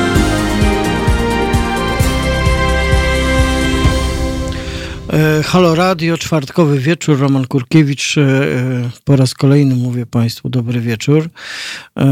Rozmawiamy 12 marca 2020 roku. Jest też z nami w cyfrowym połączeniu, dlatego tak dobrze go słychać, profesor Tomasz Mazurek z Warszawskiego Uniwersytetu Medycznego, kardiolog, dobry ale wieczór, dobry wieczór raz tak. jeszcze. No ale właśnie się okazało, że wirus jakby E, upomniał się o kardiologów, bo badania chińskich naukowców e, z Wuhan, którzy przeanalizowali 191 przypadków e, zachorowania, w tym 57, tak chyba śmiertelnie tak. zakończonych. No jakby są nowe 54, wątki. Tak. 54, tak. Mhm. Są nowe wątki w analizie to zresztą powiem, ja, ja przeczytałem ten tekst. Mhm no to też widać, że mm, no jednak tutaj jakby no to jest naukowy tekst, tak? On tak głęboko sięga do interpretacji i analizy tego, co tam się dzieje, że, że widzimy, że to nie jest e, ludowa mądrość, tak? To jest po prostu naukowy tekst, tak? Zresztą opublikowany e, w Lancecie, czyli w jednym z najważniejszych pism naukowych chyba, tak? Na świecie, tak można tak powiedzieć, jest. tak? Ale powiedziałeś, że są jakieś e, też dobre, um, dobre wątki. No tak. No, znaczy dobry wątek, myślę, dla nas, y, słuchaczy polskich, jest taki, że no nie jesteśmy pierwsi w kolejce do tego wirusa i możemy się uczyć na, może nie tyle na błędach, co na doświadczeniu mm, no i kolegów e, lekarzy epidemiologów z innych krajów, e, przede wszystkim z Chin i z Włoch. No i możemy poprzez wspólne, skoordynowane działania mm, mimo tego, że nie mamy leczenia, możemy w sposób istotny i skuteczny ograniczyć rozprzestrzenianie. Jeśli ograniczymy rozprzestrzenianie, no to znakomicie ograniczymy też e, skutki mm, tragiczne tej choroby, która, no jeszcze raz trzeba to podkreślić, większość osób oczywiście przejdzie przez to E, bez szwanku wyzdrowieje i tak dalej. I, trzeba pamiętać o tym, że no, szerzenie jakiejś tutaj paniki nie jest e, mm, rozsądne, natomiast no, musimy sobie wszyscy zdawać sprawę, że, że nie ma żartów. No, to, to jest poważna sytuacja. Ja rozumiem, że generalnie jakby cel tego, co się dzieje, to, to, też nasza forma rozmowy, tak, że ty nie siedzisz w studio, jest elementem tego, co robimy. E, chodzi o to, żeby poprzez te zachowania, które e, można nazwać takimi izolacyjnymi, tak, że my się sami odosobniamy i staramy się unikać kontaktów z innymi ludźmi, ma wpłynąć na tempo rozprzestrzeniania się wirusa, ale tak naprawdę naprawdę chodzi o to, że wtedy jakby system opieki zdrowotnej ma szansę być wydolny, tak? Ma sobie, ma szansę sobie poradzić z napływem chorych, który to napływ na pewno nastąpi, tak? No tak, tak. No, wiemy wszyscy, czy większość z nas wie o tym, że Światowa Organizacja Zdrowia wczoraj ogłosiła pandemię, tak? Czyli uznano, że ten wirus przekraczając wszelkie granice państw, no jest rodzajem pandemii, co w historii świata nie zdarzyło się często. Wiemy na przykład, y, to Instytut Kocha z Niemiec, y, Wczoraj również, y, dzisiaj zostało potwierdzone, mm, przekazano taką informację, że prawdopodobnie ponad 70% Niemców już jest zarażonych. Mm, więc mamy szereg informacji, które pokazują, że no to jakby niezależnie od no, stanu rozwoju służby zdrowia, y, finansowania, y, zamożności społeczeństwa, to nie wpływa. wpływa wpływają zachowania ograniczające rozprzestrzenianie tego wirusa i o tym głównie mówi też profesor Giacomo Grasselli, to jest taki człowiek, którego, z którego, którego, z którego rozmowę, rozmowę można obejrzeć w internecie. To jest pan doktor, który koordynuje oddział intensywnej opieki medycznej w Lombardii, czyli w tym regionie wokół Mediolanu, północne Włochy. E, no on to określa, że tam wybuchła bomba, albo może nawet gorzej niż bomba, bo bomba zakaźna, najbogatszy region we Włoszech, e, jeden z bogatszych w Europie, ogromne zagęszczenie ludności, bo tam jest prawie 400 osób na kilometr kwadratowy. Dla porównania Polska to jest tam trochę ponad 120 osób na kilometr kwadratowy, więc prawie 4 razy większe zagęszczenie. Ogromna mobilność ludzi, ludzie przyjeżdżający z całego świata, wyjeżdżający, lotnisko w Mediolanie, te wszystkie drogi, umiejscowienie w Europie i oni w ciągu właściwie, trudno powiedzieć, ale chyba tygodnia, no dostali taki ciężki strzał, który właściwie zablokował im niemalże w pełni wszystkie ojomy e, w północnych Włoszech. No i teraz jak e, popatrzymy na te statystyki zachorowalności, umieralności, no to to wygląda bardzo źle, prawda? No, liczymy na to, że, to, że osiągają może ten szczyt. Wczoraj tam zmarło blisko 200 osób w ciągu jednej doby tak, we Włoszech. Więc ta śmiertelność w tej chwili jest prawdopodobnie szczytowa. Miejmy nadzieję, że to będzie spadać, ale to, co on mówi, jest niezwykle istotne w tym wywiadzie. On mówi, że skoro nie mamy leczenia, to musimy się izolować i to izolować się zanim to wybuchnie, tak? Niemcy już mówią, że już mają 70%, tak? My, jeszcze, my, mamy, my mamy co? 50 osób niecałe, tak? Dzisiaj minister, minister Szumowski mówił o tym, że jest 49 potwierdzonych, hospitalizowanych, e, przepraszam, 48, jedna osoba zmarła, tak? Mhm. Więc to jest ten moment, kiedy możemy wspólnie, e, właśnie tak jak powiedziałeś, izolując się, podejmując działania racjonalne, to pomóc sobie nawzajem. Jest, jest niesamowite też przez to, że mm, tak intensywnie korzystamy z mediów społecznościowych, to jakby równocześnie też widać takie e, dziesiątki bardzo różnych, odmiennych reakcji które jakby i ludzkich motywacji, tego, jak ludzie przyjmują w ogóle tę opowieść. E, generalnie e, tu sam się, prawdę mówiąc, mogę uderzyć w piersi, że jeszcze w, nie wiem, 10 dni temu, w ubiegłym tygodniu, właściwie do mnie nie docierało to, co się stało. A prawdę mówiąc, od drugiej dekady lutego już było a właściwie wcześniej też było wiadomo, co w Chinach się dzieje, ale to jest też ten efekt, że Chiny wydają nam się tak odległe i tak, tak e, mamy takie poczucie, że przecież nie jeździmy do Chin, prawda, co ale chwilę. Chińczycy jeżdżą do nas. Tak? Ale też Polacy jeżdżą, więc to w ogóle jest iluzoryczne. No, znaczy, po prostu w ogóle, nie istnieją. Tak. I też ten, ten, to tempo przemieszczania się ludzi wokół całego globu, tak? Przecież no, jako dziecko, kiedy czytałem w 80 dni dookoła świata, no to to było jakieś mistrzostwo. A dzisiaj mamy taką podróż realną. Przecież y, te, takiego wirusa, taki wirus robi to w ciągu doby, tak? I to już widać. Nie?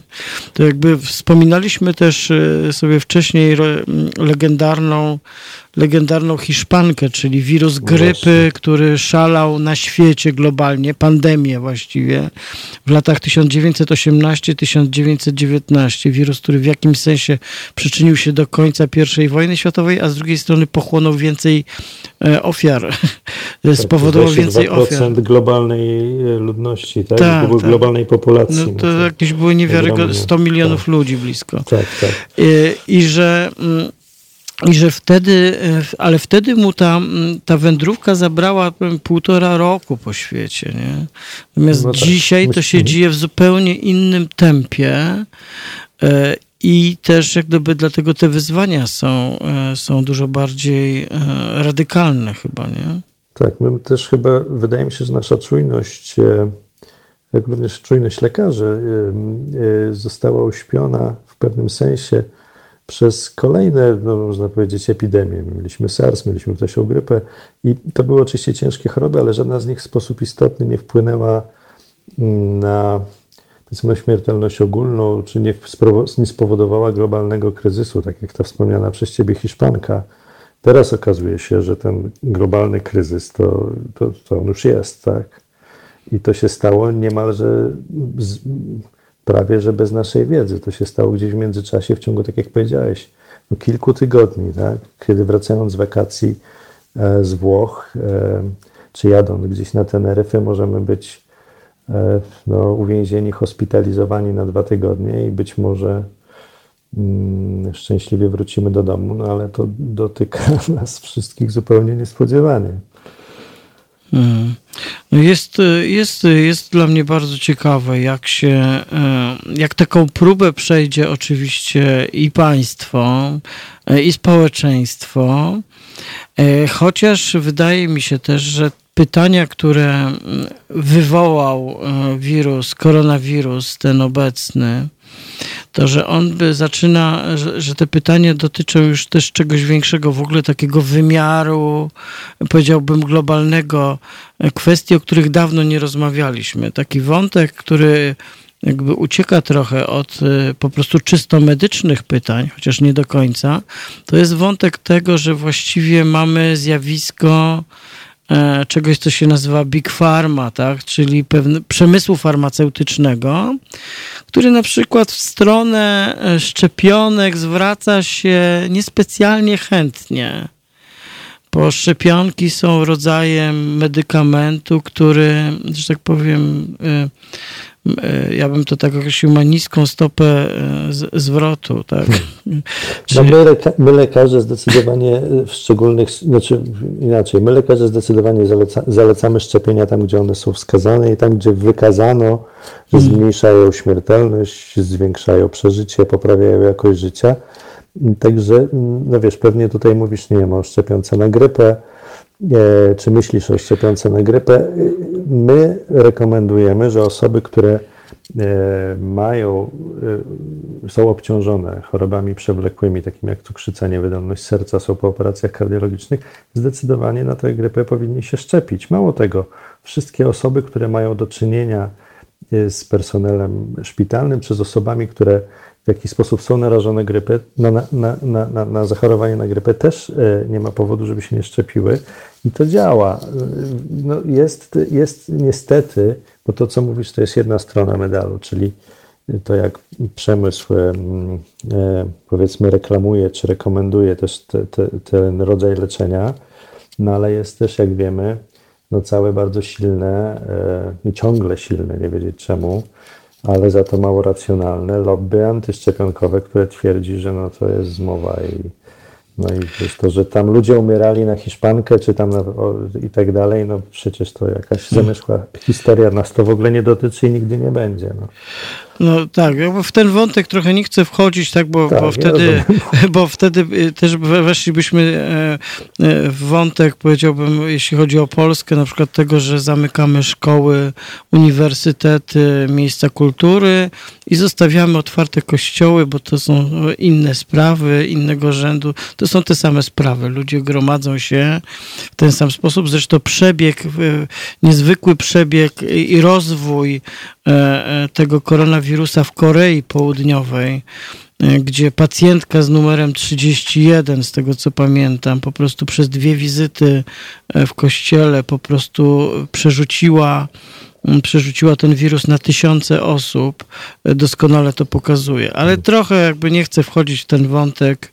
Zresztą wygląda to, że nawet y, ci hierarchowie powoli się pukają w głowę w Polsce i zaczynają się już takie na przykład na poziomie niektórych diecezji jednak e, e, opowieści o tym, że, że, że można jednak nie, bo przed chwilą było takie, że właśnie No tak, nie więcej mszy, ręki, więcej mszy, Tak, tak. więcej No mszy, nie, ale... Mhm.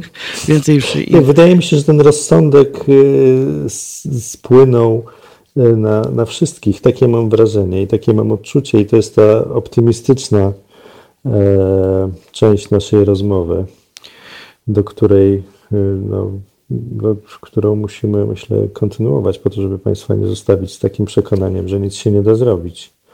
Jest wiele do zrobienia.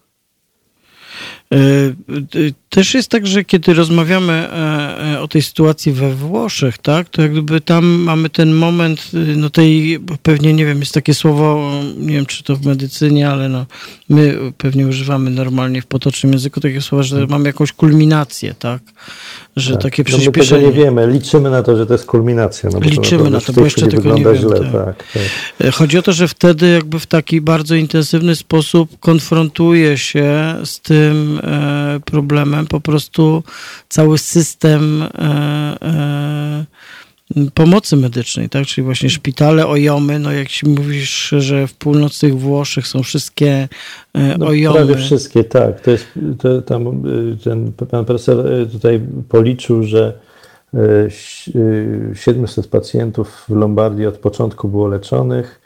Na 850 miejscach w intensywnej opiece medycznej, czyli niemalże wszystkie były wysycone, więc to no, nie, nie dotknęło jeszcze powiedzmy takiego kryzysu, gdzie brakuje respiratorów. No tak przypominam, że to dotyczy no, jednego z najbogatszych regionów w Europie, tak?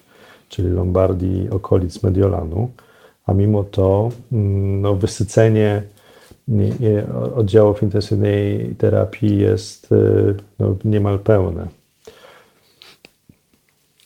No, ale przechodząc płynnie do, do, do tych, nazwijmy to, działań, e, no one powinny być i są, myślę, podejmowane już powoli albo coraz szybciej e, na wielu poziomach, bo tutaj rozmawiamy o tym poziomie światowym czy międzynarodowym.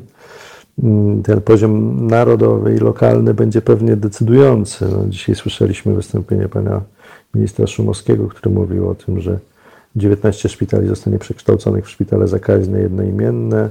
W każdym województwie przynajmniej jeden szpital. To będą, krótko mówiąc, szpitale zajmujące się wyłącznie e, chorymi z e, potwierdzonym, e, potwierdzoną infekcją korona- koronawirusem. To będą również szpitale wyposażone w sale operacyjne, sale porodowe, tak żeby tam te wszystkie świadczenia medyczne były w jednym miejscu dla tych osób dostępne. Natomiast to oczywiście potrwa, to wymaga personelu, to wymaga kosztów, to wymaga środków, zabezpieczenia respiratorów tak i tak dalej. Więc to jest cała taka, no nazwijmy to na poziomie właśnie narodowym czy państwowym e, duża operacja do wykonania.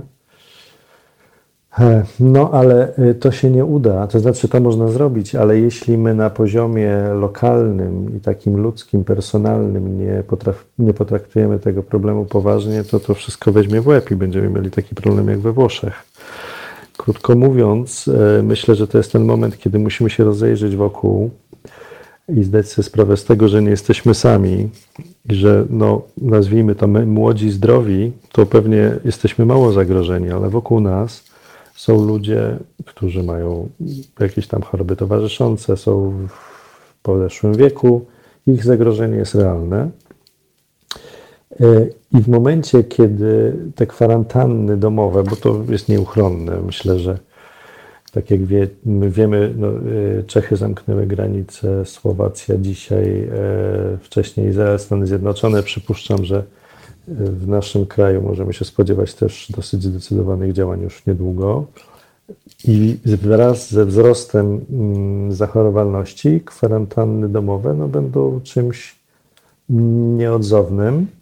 I możemy sobie wyobrazić, że ci ludzie, no, którzy w tej chwili są w średniej formie, będą potrzebowali pomocy, no, zakupów, mm. zaopatrzenia itd., tak itd. Tak Myślę, że to jest ten moment, kiedy powinniśmy się rozejrzeć czy wokół nas e, no nie tylko rodziny, ale może właśnie sąsiadów. Ktoś może takiej pomocy potrzebować i na przyszłość, na najbliższe tygodnie, e, jakąś taką sieć obywatelską. A rozmawiamy w takim radiu chyba, tak?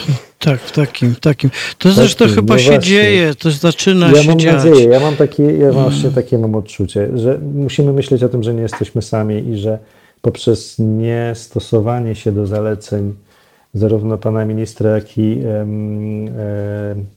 jak i sanepidu, no i zdrowego rozsądku przede wszystkim, e, no może my nie zachorujemy, ale możemy, możemy tę chorobę przenieść dalej i możemy być pośrednio odpowiedzialni za no, nieszczęście gdzieś, gdzieś, gdzieś po sąsiedzku. Także bardzo ważne, żebyśmy zastosowali te działania, które są racjonalne. To znaczy mycie rąk, to, to wszyscy wiemy, tak? Tylko dlaczego nie robimy tego na co dzień? Wcześniej mówiliśmy o grypie, ale teraz mówimy o czymś, co po prostu e, no nie wymaga komentarza. Ręce musimy myć dokładnie mydłem przed każdym jedzeniem, przed każdą po, po przyjeździe do pracy, jeśli pracujemy ciągle niezdalnie. No my tak, tu mamy swoje instrukcje w radiu też, jak wchodzimy, to, to myjemy od razu ręce. Komunikacja, komunikacja miejska. No, jeśli nie, nie jesteśmy w stanie tego uniknąć, to starajmy się przestrzegać tych zasad higieny, których możemy przestrzegać. No, to są niezwykle ważne rzeczy, które e, no nie chciałbym zabrzmieć jakieś dramatycznie, ale mogą uratować komuś życie no nie podawanie rąk, to co mówiłeś wcześniej też o tych zachowaniach racjonalnych. To wszystko jest ważne i to brzmi może dla kogoś zabawnie, ale zabawne nie jest. I o tym właśnie nasi koledzy z sąsiednich krajów już dobrze wiedzą. Jakbyśmy się o tym nie dowiedzieli. E, słuchaj, zróbmy teraz ostatnią muzyczną przerwę i potem jeszcze na chwilę wrócimy. E, może, może jednak też pogadamy o tym bieganiu. E, tak. Oczywiście, z może, może się uda. Mm, bo, bo nawet jak ten koronawirus jakoś tam zostanie przytłumiony, przewalczony, mm, to, to inne choroby jednak na to wygląda wciąż z nami pozostaną, prawda? Jest takie ryzyko. Więc być może tą lekcję trzeba odrobić na przyszłość i tak jak dla edukacji to jest też ciekawy impuls do przemyślenia wielu nowych rzeczy i technologii, to być może dla naszej dbałości o własne zdrowie też. To teraz będzie aha, take on me i wracamy do rozmowy z profesorem Tomaszem Mazurkiem.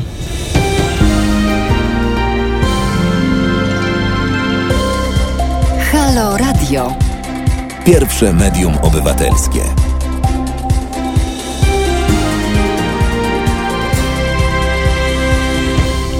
Roman Kurkiewicz, Halo Radio, czwartkowy wieczór. To już y, po raz ostatni dzisiejszego wieczora. Y, dobry wieczór mówię. Jest jeszcze z nami profesor Tomasz Mazurek z Warszawskiego Uniwersytetu Medycznego, kardiolog.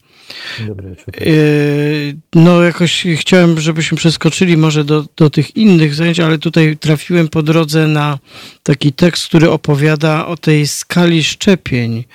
I e, przeczytałem, że w Europie mm, to jest w ogóle takie pojęcie wyszczepialność, czyli jakby jaka, jaka część populacji się szczepi, więc w krajach, w większości krajów Unii Europejskiej Mm, przeciwko grypie to jest 60-70% populacji. W Polsce dobija do 3,5%. I to jest też taki, e, to jest rozmowa z socjologiem Tomaszem Sobierajskim, wakcynologiem. czyli socjologiem zdrowia, tak? Tak, no Wakcynologiem ja nie jestem społecznym. epidemiologiem, ale no z punktu, jeśli rozmawiamy o grypie i szczepieniu na grypę, no to jest e, nieciekawa sytuacja, to co powiedziałeś. E, e, jest ale taka za- skala za to- tej różnicy jest Skala wstrząsająca. tej różnicy jest tragiczna, ja bym powiedział, ale też warto spytać nas, spytajmy samych siebie, ilu z nas myje ręce za każdym razem wychodząc z toalety.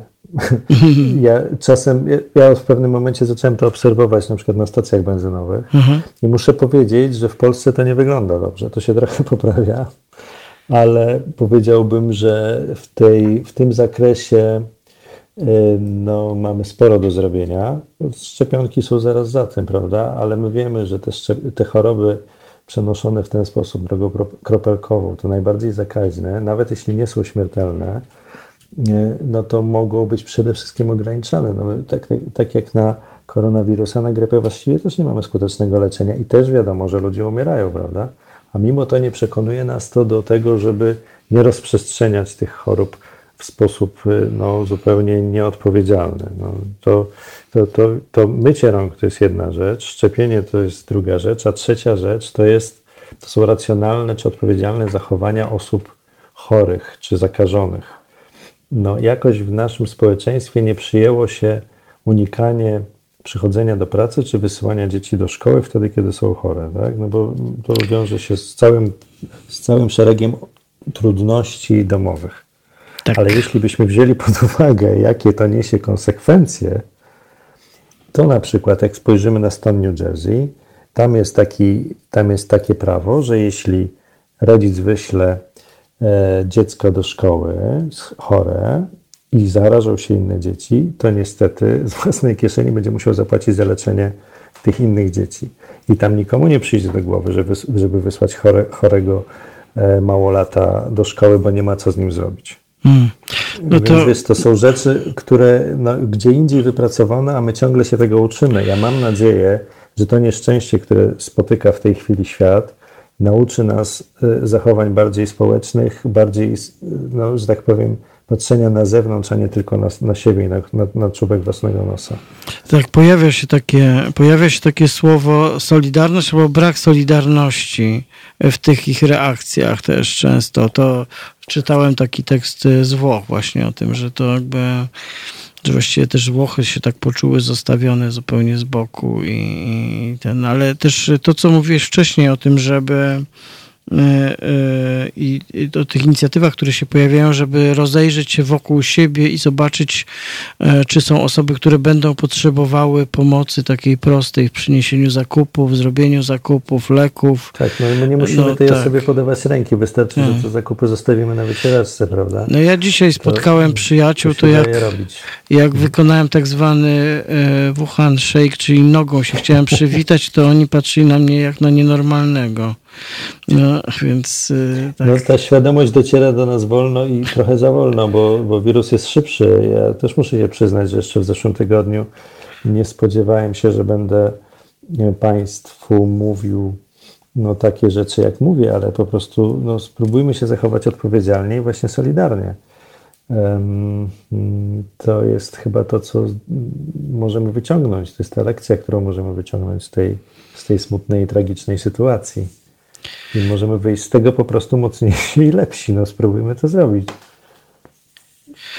E, No dobrze, no to tak, tym akcentem chyba jednak zakończymy. O bieganiu po górach porozmawiamy kiedy indziej, jak opadnie gorączka. Tatry zresztą zostały e, dzisiaj też e, zamknięte, Tatrzański Park Narodowy. Coś takiego. Tego nawet nie słyszałem. E, tak, ale no tak, to jest taki ruch, że wiele osób powiedziało, e, no to dwa tygodnie teraz, to może pojedziemy sobie w góry.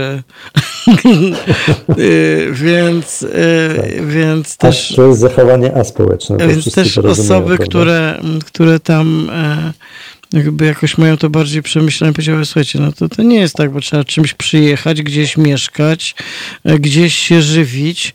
Schroniska też zaapelowały, nasze schroniska teraz już nie będą przyjmowały po prostu.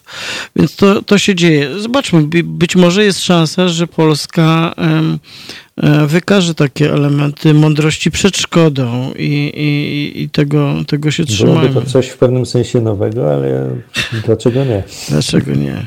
E, bardzo, bardzo Ci dziękuję za rozmowę i tę opowieść e, lekarsko-medyczną. Profesor Tomasz Mazurek z Warszawskiego Uniwersytetu Medycznego był moim rozmówcą w tej części programu. E, I będę się już z Państwem żegnał, dziękując za te dwie godziny. Jutro od siódmej rano zaczynamy. W tych trudnych warunkach realizował Kajtek, który przygotowuje tu całe studio do działania. Sterylizujemy. Goście, jak słyszycie Państwo, są z nami wirtualnie, ale bardzo dobrze dźwiękowo obecni. No cóż, to był czwartkowy wieczór w Halo Radio. Roman Kurkiewicz, do usłyszenia. Na koniec y, Louis Armstrong y, optymistycznie, mimo wszystko, tak jak to mówią, nadzieja wbrew nadziei. Do usłyszenia. To proste. Żeby robić medium prawdziwie obywatelskie, potrzebujemy Państwa stałego wsparcia finansowego. Szczegóły na naszej stronie www.halo.radio, w mobilnej aplikacji na Androida i iOS-a oraz na koncie Fundacji Obywatelskiej w serwisie www.patronite.pl. Naszym darczyniom i darczyńcom serdecznie dziękujemy. www.halo.radio. Słuchaj na żywo, a potem z podcastów.